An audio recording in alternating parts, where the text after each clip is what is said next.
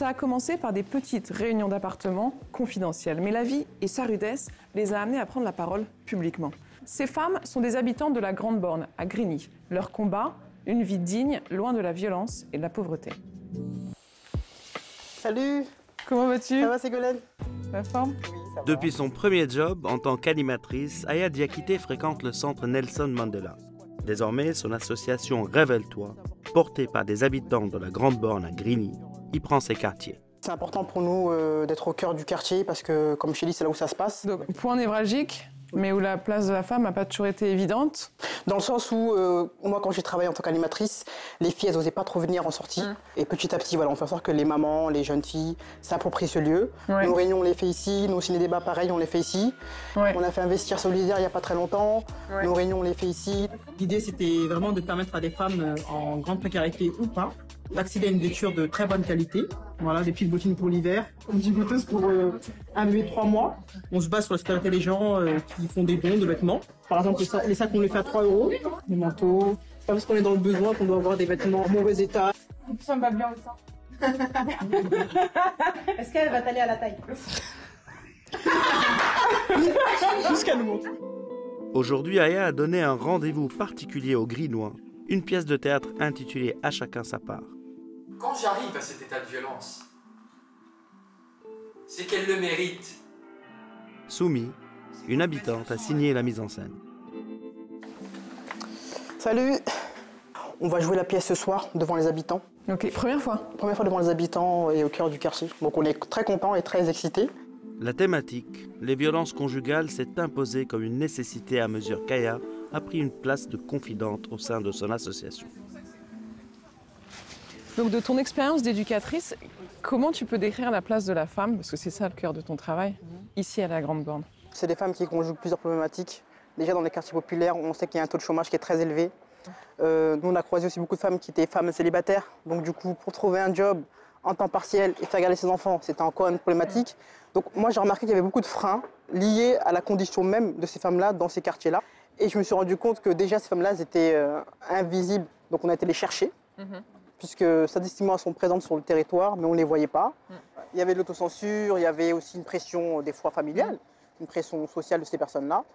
Et on s'est dit, on va créer un espace quand même où elles pourront venir, vraiment euh, en termes d'éducation populaire, quelque chose de très simple, mais en abordant des thèmes, euh, des thèmes de fond. Un des sujets qui est beaucoup ressorti pour vous ces derniers temps, ce sont les violences conjugales. Durant le confinement, on a eu des appels de jeunes femmes qui subissaient des violences. Déjà, c'était inadmissible en dehors de- du confinement, mais je pense que comme beaucoup de structures, on a remarqué qu'il y avait un regain de ces violences-là.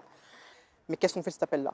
Parce que chacun est responsable à, à un niveau de ce qui se passe pour ces femmes-là, qu'on soit le voisin, qu'on soit le parent, qu'on soit l'ami euh, qui dit ou qui dit rien, on est tous responsables. Et pour endiguer ce fléau-là, parce que c'est un fléau, il faut que chacun prenne sa part de responsabilité. Nous, on le fait à travers une pièce de théâtre.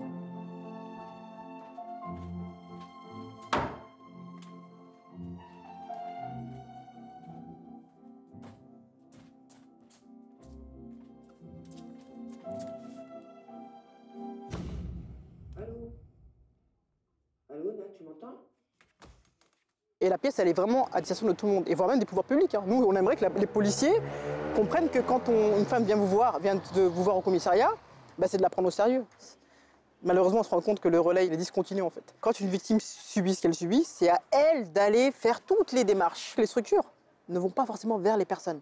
Elles sont dans les murs. Mais ce qui se passe, c'est hors les murs en fait. Moi, j'ai eu une- un un retour d'une personne qui m'a dit Cette femme-là nous a appelé parce qu'elle a subi des violences conjugales et elle est venue au rendez-vous avec son mari. J'ai dit, mais c'est à vous d'aller vers elle. À un moment où le mari n'est pas là. Et nous, c'est ce qu'on propose, c'est d'avoir un espace, il n'y a pas d'enjeu, on n'est pas euh, une grosse structure qui gère ces questions-là, mais autour d'un café, autour de quelque chose, et les choses qui ressortent. Est-ce que toi, le fait d'être Aya, ça te donne un poids dans ta façon de présenter les choses? Le fait que je vienne des quartiers populaires, que je sois une femme noire, que je sois voilée, il y a peut-être quelque chose de familier qui se crée. Et du coup, les personnes sont peut-être plus enclins à me dire les choses en disant elle me jugera pas, peut-être qu'elle connaît les codes. euh, si je lui parle par exemple du fait que euh, mes parents ne veulent pas que je divorce parce que voilà, je subis des violences, ou mon mari m'a cassé le bras, ben, moi je vais peut-être dire bah, c'est pas normal en fait. T'as beau être une femme noire, musulmane, euh, te faire casser le bras, c'est pas normal. C'est pas normal.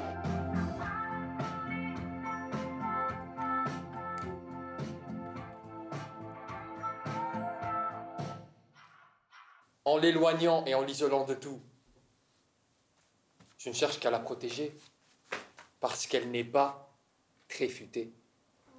C'est moi qui commande. Il voulait pas que je voie ma famille, que je voie mes amis. Il me chronométrait pour les courses.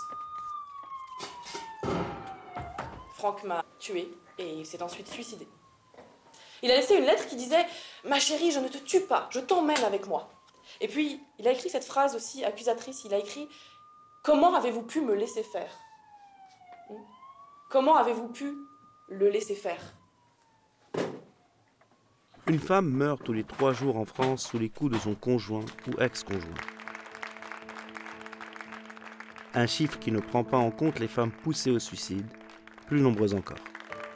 Je peux, à travers ces images, imaginer ce qu'une femme peut vivre quand elle ne peut pas libérer sa parole, euh, ne pas dire ce qu'elle subit à la maison. Cette question traverse pratiquement toutes les sociétés. Pour nous tous, la maman est sacrée. Et pourtant, c'est cette même maman qui subit cette violence, quoi. Comment ça, cette contradiction-là, comment on... Après, moi, ça me touche parce que je suis l'enfant d'une mère battue, donc du coup, euh, c'est le truc qui est quand même. Et de l'avoir montré dans toutes ces étapes-là, avec enfants, sans enfants, peu importe le milieu social, enfin, c'était super bien joué. Et j'espère que vous pourrez le présenter le plus d'endroits possible. Pour raconter les histoires de vos quartiers, un mail, Instagram et Facebook.